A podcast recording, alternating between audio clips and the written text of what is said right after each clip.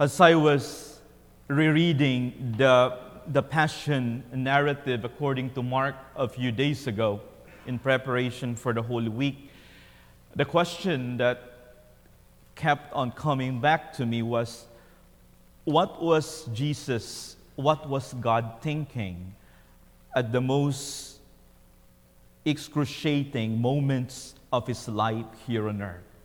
What was in the mind of God? What was in the mind of Jesus?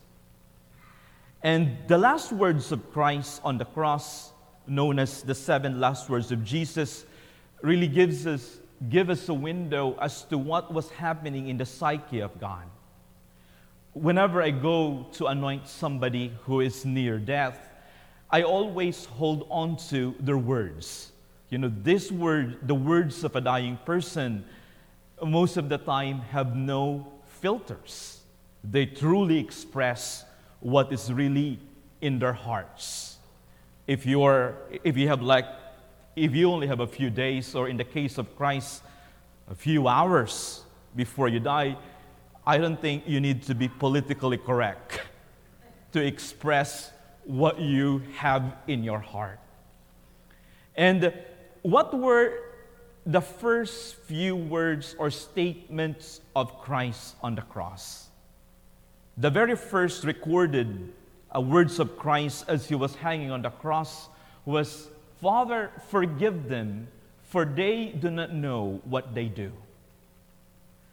Foremost in the mind of God, foremost in the mind of Jesus were the people who considered him as an enemy. Just reflecting on this, this really struck me. The least people that I will remember in my deathbed are my enemies. the, the least people that I will that I will think during that last moments were people who were who were hostile to me who wanted me killed, who didn't want the best for me. But foremost in the mind of God, as he was hanging on the cross, are the enemies, if we may qualify them as such. Because God does not want to lose anyone from his embrace. God does not want to lose anyone from his fold. This is something that we can learn as we enter into the holiest of weeks and as we, as we intensify also our prayer life. The very first prayer of God, of Jesus to his Father, was directed for his enemies. I ask myself on this, it's like, how many times do I actually include in my prayer list the people that I have less appreciation of. Most of the people that I have in my prayer list are my favorite people family, friends, parish community. But the difficult people, the people that I disagree with, I hardly think about them in my prayers. And this is, I think, what, what Jesus is telling us in here that the road to Calvary that the road to Calvary is a road to complete surrender.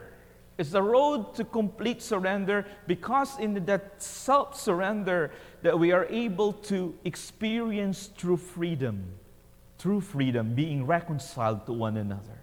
So that's the first group that was foremost in the mind of God. The second statement of Jesus on the cross was directed to the sinners. The second, the second words or statement of Christ was directed to the good thief, the repentant thief. You, be, you will be with me in paradise.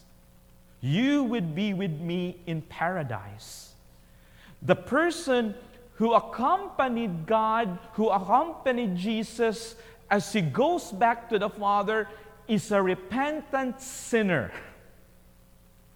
And the very first person that was canonized by God without the need of canonization of the church was the thief.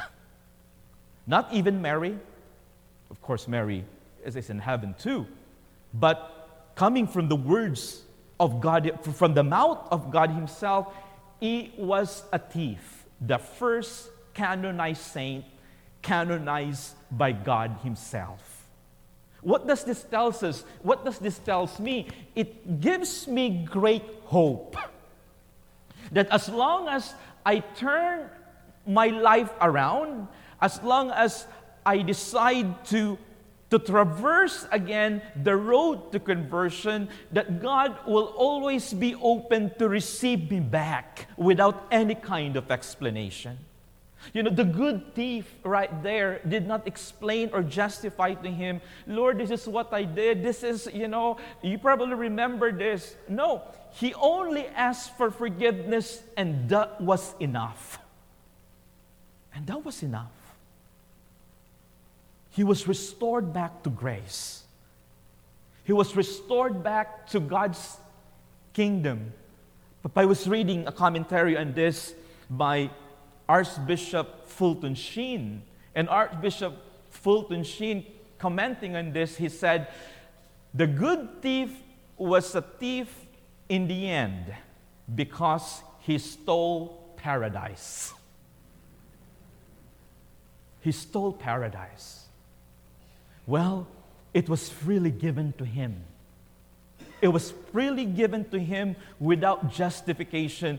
And as Jesus was hanging right there, he was practically telling him, I am doing this for you and for the entire humanity. The only thing that you need to do is to accept it. Is to accept it. So that is why the whole invi- the, the central invitation for us as we enter into the holiest of weeks, the holiest of days in the church, realizing how much God loves us is to turn away from any shade or color of sin that separate us from the love of God. That's the only invitation. Because He only wants to give us one thing His very life, His kingdom, eternal life. You know, I said this so many times. You know, I'm, I, even though how much you study the theology, reflect on this, it still doesn't satisfy me on why God had to endure all of this. Because you know, as what I mentioned before, he could just sit in his La-Z-Boy in heaven and by his words say, I'm gonna save these guys and we're gonna be saved. By his words, things happen. By his words, the word, the creation happened. He didn't have to, to inconvenience himself to be like us, to feel hunger, to deal with the weather. You know, during that time, there is no transportation, the great transportation, a donkey, carriage.